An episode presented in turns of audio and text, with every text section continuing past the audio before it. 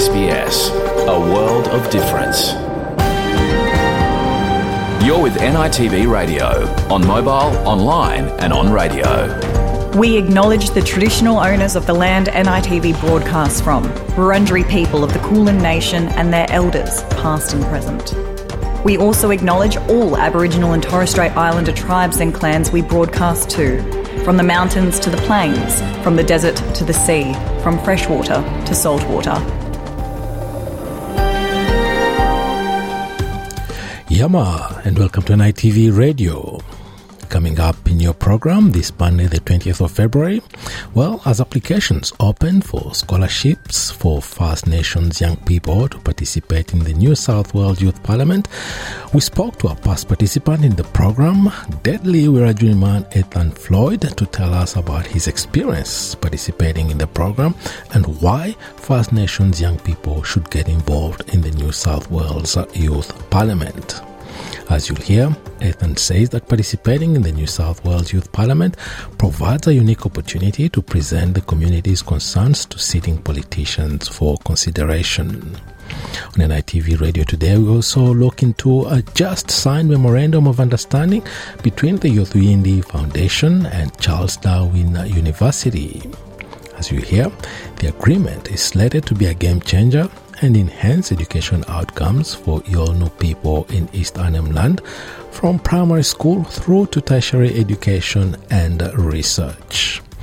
On NITV Radio today, we also explore the World Pride launched over the weekend in Sydney, a rainbow spectacle celebrating LGBTQ, LGBTIQ plus community and culture. All these stories coming to you on NITV Radio after the latest news. Bertrand Tungandame Ngaya. I am Bertrand Tungandame. Australia Day 1972 saw the first Aboriginal embassy erected outside Parliament House. The native title legislation must be amended. And they've walked this land so many times before anybody came. I am sorry.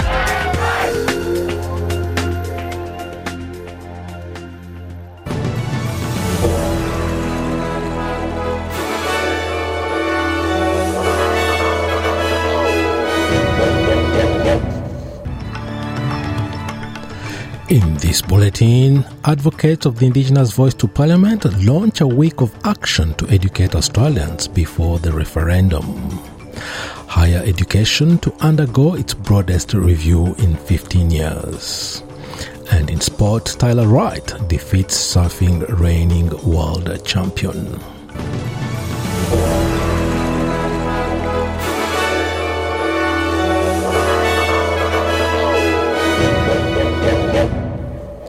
Advocates of the Indigenous Voice to Parliament have launched a week of action to help Australians understand the proposal and clarify its purpose. It comes as part of an effort to encourage community voices to be heard in discussions and shift the focus of community conversations away from politicians and media commentators. Director of From the Heart, Dean Parkin claims he wants Australians from all communities to be included in the reconciliation process of constitutional recognition. Mr. Parkin was heavily involved in the process that led to the Uluru Statement from the Heart. Treasurer Jim Chalmers has criticized the former coalition government's superannuation policy during a speech in Sydney. Mr. Chalmers has described the previous government's approach as ideologically motivated and says it contributed to the loss of $36 billion in retirement savings. The Treasurer says the Albanese government will put forward a new model that aims to preserve savings and deliver income for a dignified retirement. We'll try and end the super wars once and for all and make sure that the future changes to the system are compatible with the main objective of super. And doing that requires us to embed superannuation's purpose into law. Australia's highest emitting resources industries could transition to net zero if action is taken now, a new report has found. Climate Change Minister Chris Bowen will launch the final report in a series on industrial decarbonisation pathways on Tuesday. The report found most crucial to reaching net zero would be strong, effective, and coordinated action from government, industry, and finance. The research was collected over three years in collaboration with companies that represent around 25% of Australia's industrial emissions. Part of the plan to transition to net zero emissions is accelerating the development of and investment in renewable energy technologies. The report also outlines how the transition could also create more than 1.3 million jobs between 2025 and 2050. New South Wales Labor plans to plans to transition to renewable energy will look to encourage the use of solar panels in the state. Labour leader Chris Minns said a community battery plan would be dispatched by the Energy Security Corporation, Corpor- Corporation which is party which his party wants to establish for investment in renewable energy. Mr. Minns said investment in community batteries would allow more homes with solar panels on their roofs to access battery technology. We have to think of new ways of encouraging people to get solar panels on their roof. At the moment, that's about 26% of households, but this is a good way of getting that number up. It also makes a lot more sense. I think a lot of households would rather use energy that they're producing on their top of their house at night when obviously the sun Right. isn't shining and they need access to energy. Higher education will this week commence its broadest review in 15 years. This forms part of the Albanese government's broader commitment to reforming early education, schooling, and higher education.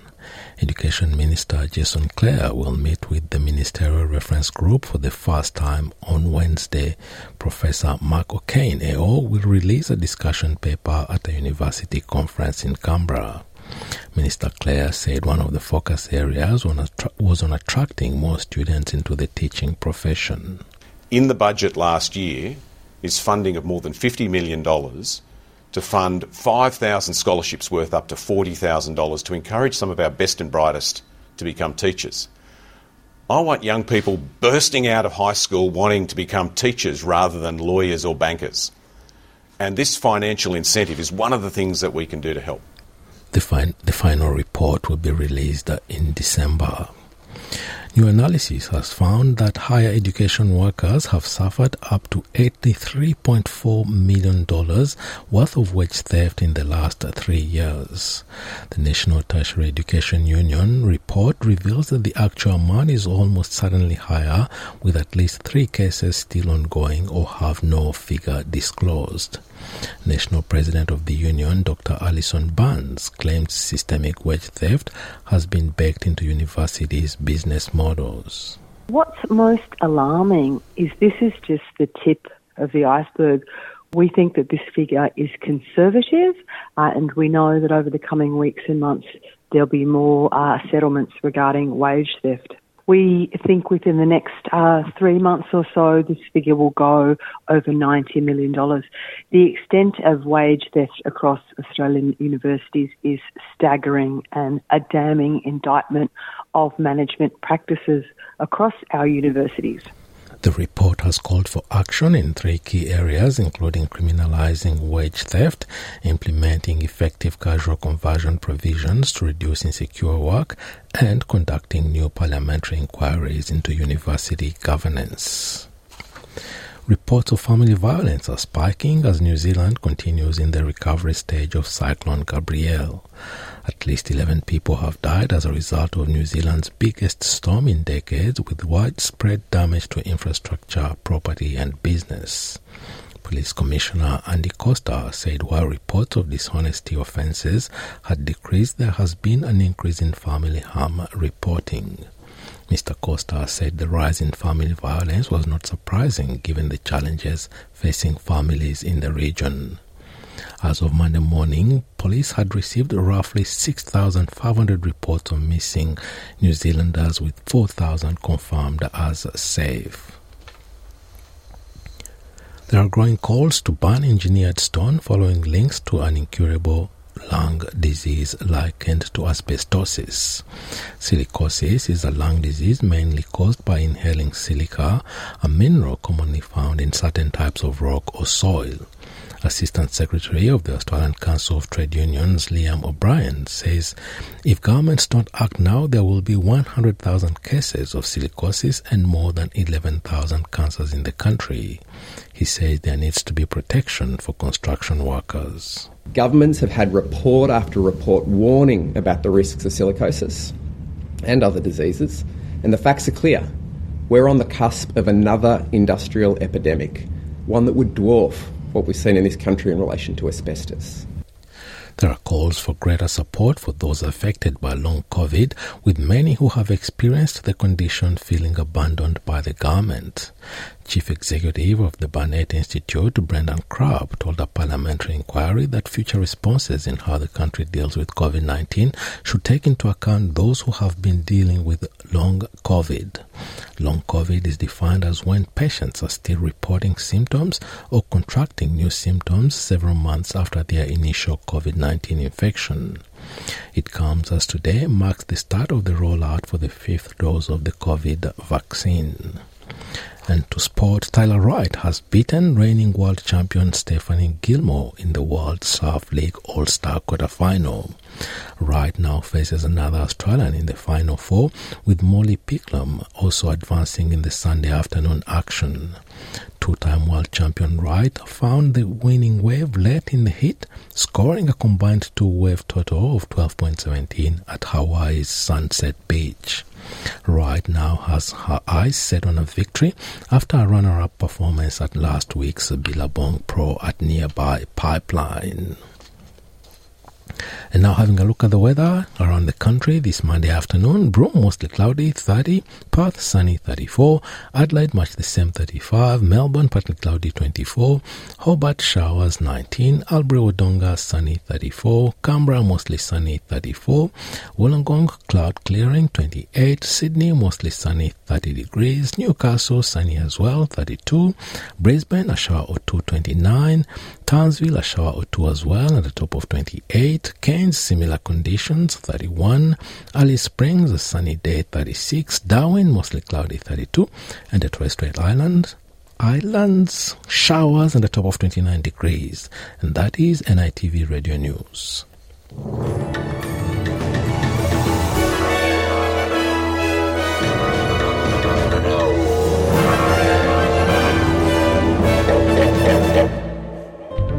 NITV Radio, Monday, Wednesday, Friday at 1pm or anytime online.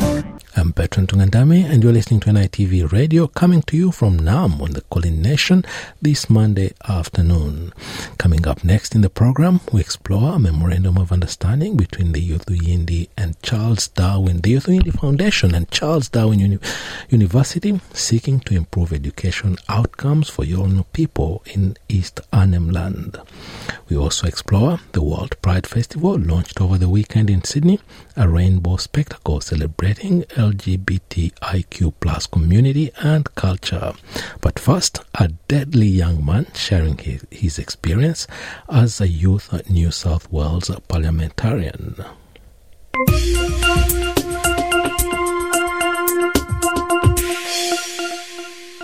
Indigenous scholarships are now available for the Y New South Wales 2023 Youth Parliament, and for the very first time, two Aboriginal Torres Strait Islander young people will be able to apply for a scholarship to represent their electorate in the Y New South Wales Youth Parliament program. And I'm pleased to say I'm joined by Ethan Floyd, a past participant in the program, to explore the new development, the availability of two First Nations scholarships, and also to share his story about his experience as a youth parliamentarian.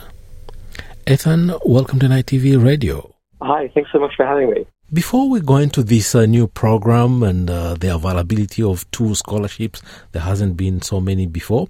Uh, tell us about your experience, your story, your journey yourself uh, as a youth parliamentarian. First and foremost, I'm a Wiradjuri Wailwan person, so my mob's from the central west regions of New South Wales. From there, I grew up on Wonnarua land in Hunter Valley, and I went to school in Newcastle on Awabakal land, and now I'm living here in Redfern on the land of the Gadigal people. So I'd like to pay respects to uh, the elders of all those lands for letting me leave my footsteps on their land uh, and, and helping me get to where I am today. So um, I think I, I like to think that I've come a long way. Obviously, both physically leaving footsteps in all those different countries, but uh, also personally being able to make space for myself uh, and, and trying to bring as many mob as I can with me uh, on that journey. So uh, the Youth Parliament program's been really, really important in that. Um, personally, I'm massively dedicated to empowering mob and lifting up their voice and making sure that uh, they feel seen and heard because most of us don't, and, and that's wrong. So the Youth Parliament program was incredibly attractive to me because as an Aboriginal person, we're inherently political. And so to be able to have a platform to talk about uh, current issues in politics, in news, and in communities, it's incredibly empowering and it's a really important thing uh, for First Nations young people. So, was it just an empowering process, a learning process? Uh, what else was there in uh, being part of uh, the uh, Youth Parliament? Yeah, I think Youth Parliament has two really important aspects to it. So, the first is learning about parliamentary processes um, and about ac- activism and advocacy. So, learning how to campaign on issues that are really important.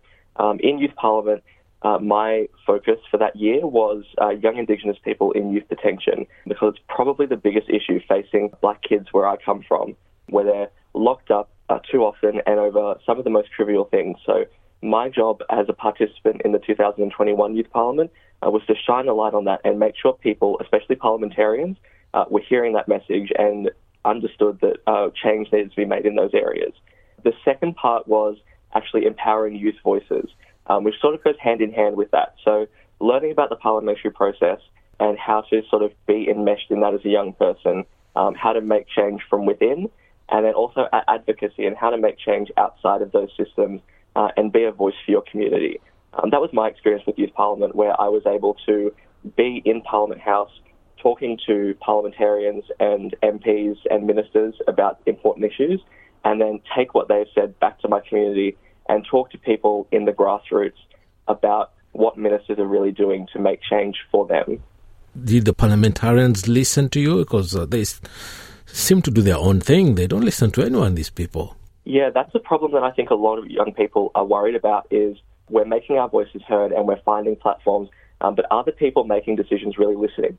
Um, I think not always, um, and that's something that we need to work to change. But definitely within the Youth Parliament program, because it's run by such a dedicated organisation, uh, the parliamentarians that are present at that program really are listening to uh, to young voices and are really dedicated to making sure that the issues we talk about are brought to the floor of Parliament. So a key part of the Youth Parliament program is our young people are dedicated, uh, designated into committees uh, based on portfolios. So we have an Aboriginal Affairs portfolio, uh, we have a Women's Affairs portfolio, and then other other uh, other portfolios such as roads and transport, mental health, business and employment.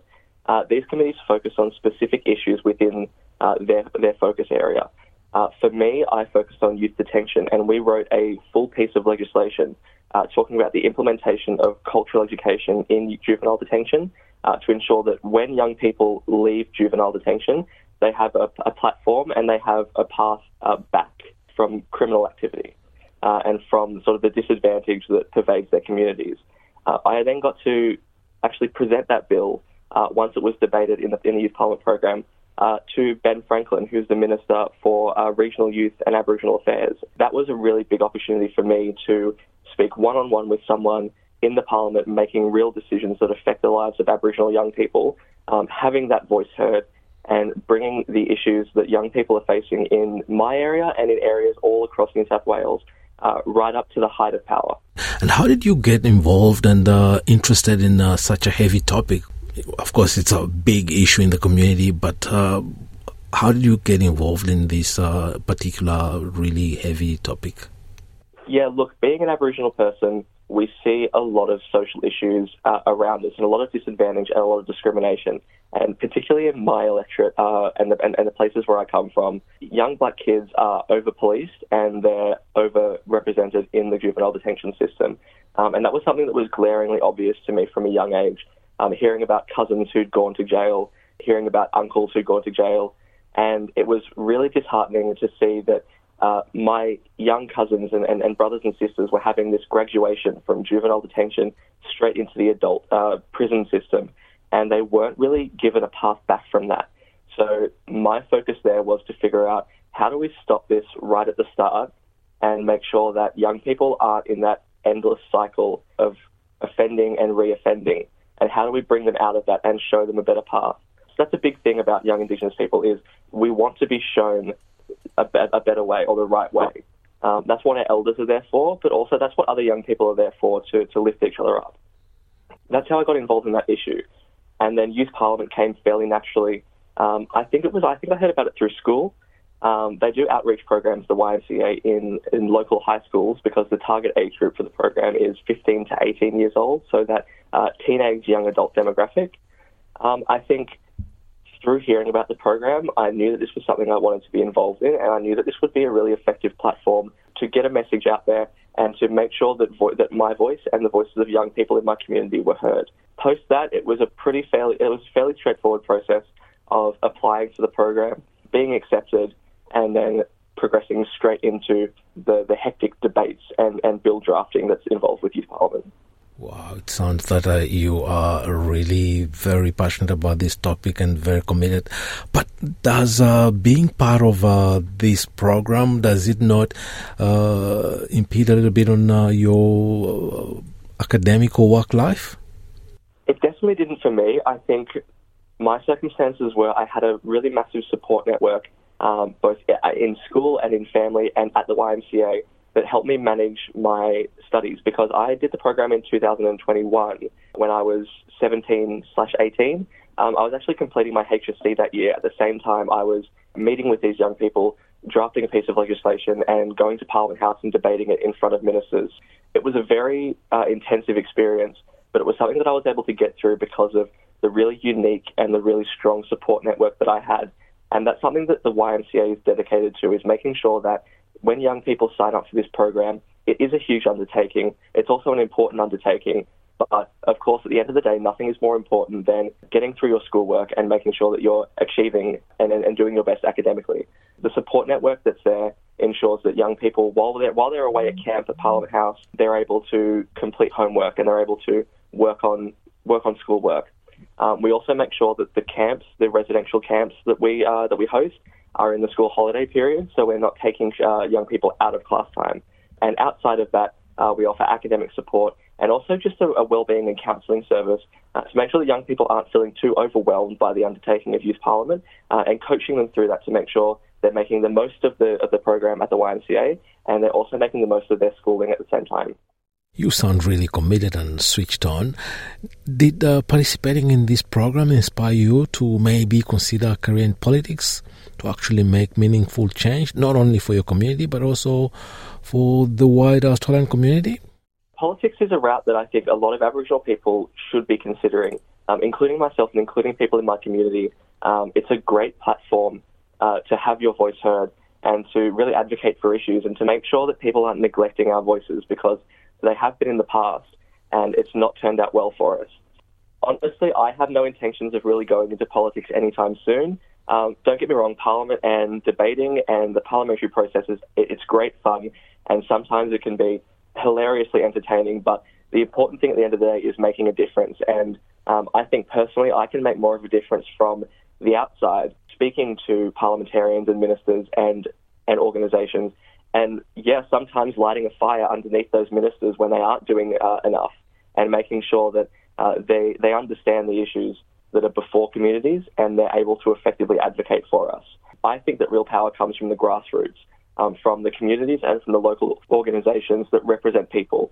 Um, we've got an enormous amount of power and an enormous amount of influence and, and willpower as well, but we've got to be smart and, and point it in the right direction. And I think that direction is policy change law reform and empowering our young people and bolstering education uh, to make sure that when our young people who naturally are going to be the leaders of the future uh, at the community level, at the state level, and at the federal level, um, I hope to see an Aboriginal Prime Minister in my lifetime. And the way we get there is by empowering young voices and really tapping into uh, the inspiration and the dedication and the drive and the motivation of young people because it's there um, there's so much potential in our young people and our young Indigenous people, um, but our job is to make sure that that is taken advantage of and they're able to tap into that. And uh, again, you've kind of mentioned it uh, in the conversation, but maybe it would be really great to reiterate it. Uh, what would be the message you're sending to potential applicants to this uh, program? The voices of Indigenous young people we haven't heard as often as I would have liked and as we would have liked as an organisation at the YMCA uh, in the Youth Parliament program, and that's due to a number of reasons. But one of the primary reasons we've uh, we've figured out is uh, the financial costs associated with the program, and that's where the scholarship comes in. So Youth Parliament has costs associated with it. It's generally around $600 from my experience to participate in the program. Young people spend nine days at Parliament House, so that fees include their travel to and from Parliament, accommodations, meals, and any other sort of incidental costs that are associated. In some cases, participants are able to pay that for themselves. Um, in some cases, they're able to uh, secure sponsorships from local MPs or community organisations. But the young people and the young voices that we want to be hearing more of and that we need to be hearing more of don't necessarily have the means to cover that financial contribution. That's where we step in as the YMCA and we deliver this message to them that we know your voice is worth being heard and that the ideas you have are worth being listened to. So we provide that fee relief in the form of a scholarship that covers the program costs uh, to make sure our black kids are able to take full advantage of the opportunities that come their way, particularly coming to Parliament House and, and yarning up about these issues.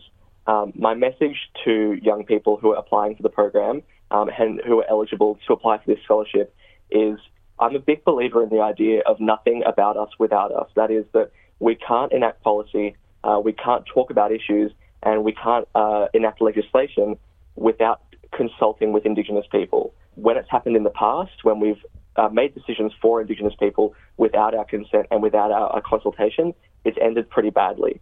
So I think now going forward, we need more empowered young black kids in this space because that's where the consultation is and that's where the consultation should be.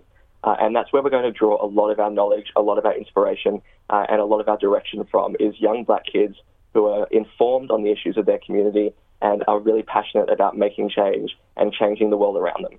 Uh, since you're already politically engaged, uh, what's your view on The Voice? On The Voice to Parliament, I'm a supporter. Um, I campaign for The Voice. I feel that there is a lot of rhetoric around The Voice that can be sort of misconstrued. In some ways, it is a symbolic gesture, but in other ways, it's really a terrific legislative mechanism for change. Again, that tenet of nothing about us without us. We need a constitutionally enshrined advisory body to advise not just government but the parliament. And that's something that I feel people overlook is that the advice is given to all parliamentarians. There will be some who disagree with it, but there will be a lot of people who agree with it. And those people in the parliament will push for that change and will advocate for the advisory body and the decisions and the reports that they hand down. So I think we can't be muddied in this idea of it's just a symbolic gesture, it won't have any real power because the power lies in people and the power lies in voice. And when people hear black voices, they can't turn away. Ethan, thank you so much for taking the time to talk to us on NITV Radio today. Thank you so much. I've loved being here chatting with you. NITV Radio. Share our stories on Facebook. Last Wednesday, February 15, the Yindi Foundation and Charles Darwin University signed a memorandum of understanding that's expected to be a game changer for First Nations people in East Arnhem Land. To find out more, I caught up with uh, Denise Bowden, Yothu Yindi Foundation CEO, and Professor Scott Bowman, CDU Vice Chancellor. First, I asked the Yothu Yindi Foundation CEO to expand on how the MOU will advance Yolngu culture and make a meaningful impact. The Yothu Yindi Foundation is incredibly excited to have signed an important uh, education memorandum of understanding with Charles Darwin University, our local Northern Territory University institution. For our region, it's a significant leap, considering that uh, not only have we been partners for quite some time, but we've sealed it formally this week. Um, a very respectful gathering this week took place in Nhulunbuy in northeast Arnhem Land, and um, together we welcomed the, uh, signing of the, the, agreement to provide better educational outcomes for our region. That might sound, you know, like you've seen heard something like that before, but in fact, this is quite a unique partnership. It's very much um, going to be a silk of curriculum, a suite of curriculum which will be designed on the strengths of the Northeast Arnhem region. So the Yothu Yindi Foundation will initially engage with uh, a cultural authority here in our region, which sits across 13 clan groups. you know, in Northeast Arnhem Land, the, the learning, the culture out in our region is incredibly significant. It's it's quite healthy. It's very robust and active, and so we'll be ensuring that the local community will put forward the needs of theirs uh, to, so that we can build in a curriculum that will be very uniquely based around uh, that local community. Uh, no doubt the region is going to have to consider demographic shifts and the exit of Rio Tinto and then the ageing of the community, ageing infrastructure, and no doubt a feasibility study will be able to guide that moving forward. But um, pretty much the Yindi Foundation's role is going to be ensuring those Yolngu voices are incorporated in the first instance in uh, those priorities of those regions across 13 clans. And that is the reason why Charles Darwin University are very keen to also engage with us on this because it'll be very much a grassroots, ground up approach to those curriculum designs, scoping mechanisms.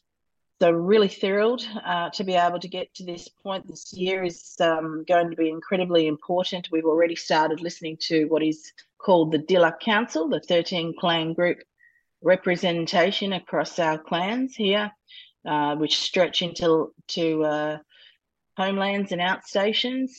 And those senior figures have been very outspoken in, in terms of what it is that they'd like to see for the next generation of children. You know, there are 60,000 years worth of learnings to be built into this project, and this MOU will forge through that. But uh, it's obviously going to take a bit of time in terms of consultations, but we're not worried about that. We'll we'll move through that together uh, in partnership. So really looking forward to that. Is this the first collaboration between uh, Charles Darwin University and the Yothu Yindi Foundation, or this is just uh, building uh, on an existing collaboration? Charles Darwin University and the Yothu Yindi Foundation have previously collaborated. It has been mostly for the Garma Festival, but this new signing of an MOU signifies an improved state of providing education and training opportunities built upon and customised around the Yolngu community in the first instance. Uh, our cultural authority really is incredibly significant because it stretches across 13 clan groups. And so that's why it sort of sets us apart. Uh, uh, obviously, the cultural learnings and traditional knowledge out this way is incredibly important. And those are the strengths of our community. And so we'll be designing and scoping out with our community how it is that we can build those modules into our learning mechanisms and whatever curriculum design is required, it's going to be first initially built up by our grassroots. Now, there's obviously uh, our region is significant in that um, there's so many things happening. It's a little like a energizer bunny, so there's lots of opportunities for us ahead. But we're really forging a relationship that's built upon better education for our vet tertiary institution out, out our way, um, the Yothu Yindi Foundation is obviously taking into consideration things such as the demographic shift. Uh, Rio Tinto are exiting our region out our way. We've got to consider things like an aging population and demographic shifts. Um, we've got a very new uh, aged care facility out that way. We want to see Yolngu people and um, local organisations blending in together to ensure that we're working to the strengths of our communities. And obviously, things such as bilingual is incredibly important when we have our children um, as a first spoken Yolngu Matha speaker. So, really quite unique opportunity ahead. We're very excited to have uh, signed off on that agreement, and um, we're fully committed to ensure that the next two years is going to see um, significant uh, activity in the region. Communicating with our elders, communicating with local organisations, communicating with our obviously non Indigenous counterparts too and key stakeholders. So we're very proud about uh, signing this MOU with Charles Darwin University, and we look forward to seeing uh, a bigger, brighter future for the next generation. That was uh, Denise Bowden, Yothu Yindi Foundation uh, CEO, talking about uh, a new memorandum of understanding between uh, her foundation and Charles Darwin University. Well, I put the same questions to Professor Scott Bowman, Vice Chancellor Charles Darwin University. Together, we also explored how the university will deliver education outcomes for Yolngu people. Yeah, look, it's two great Northern Territory institutions coming together, the Yothu Yindi uh, Foundation and Charles Darwin University, to really work in East Arnhem Land and beyond uh, to really open up a lot of opportunities for people. And how will uh, the CDU tailor the program for Yolngu people? Because uh, I gather the majority of the people there, English is only their second language. English can be their third or fourth or even fifth language. So um, that's a, a, real issue, how we uh, look at uh, language, but probably more importantly, how we really take seriously this two way learning process. So, what we're saying is, you know, we've got to uh, really incorporate a lot of the traditional learning methods, the traditional languages into the programs that we deliver. So that's really important. You say that the MOU will be uh, enhancing the collaboration that you already have with uh, the Yolngu people, but in particular through the Garma Institute. Uh, will the institute be expanded? How will this affect the institute? The Garma Institute is uh, an institute that Yothu Yindi uh, Foundation is looking to to build, uh, and that will be a new venture uh, for East Arnhem Land. And uh, because we're the university in the Northern Territory, we're looking to be uh, looking to see how we can be the major partner uh, with Yothu Yindi around that uh, that new institute, and that will be with degree education. But we're a dual sector university, so it'll also be TAFE uh, education as well. The Garma Institute uh, supports students from primary school to secondary, all the way up to tertiary education. Uh, how will um, the CDU be involved in this? Oh, look, well, we'd be uh, working with the Yothu Yindi Foundation really under their leadership to see what they want us involved with. Uh, but we do all sorts of training at the university, from preschool training uh, right through to PhD training. So depending on what the uh, the Yothu Yindi uh, Foundation and the Garma Institute wants, we can really offer all educational options uh, for the area. But it's not for us to come in and lead. That's got to be First Nations people that take the leadership. So, you know, we're really looking to the Yothu Yindi Foundation uh, to give that leadership to the university. So it's really exciting. That was Scott Bowman, Vice Chancellor Charles Darwin University, talking about a new memorandum of understanding between his university and the Yothu Yindi Foundation. An agreement that will be a game changer in education outcomes for Yolngu people. NITV Radio, share our stories on Facebook. Welcome back. Now, as of uh, last uh, Friday, Sydney has been hosting thousands of people at the World Pride Festival, a rainbow spectacle celebrating LGBTIQ plus community and culture. It's the first time that the global event has been held in the Southern Hemisphere, and it will light up the city for more than two weeks. Stephanie Corsetti reports.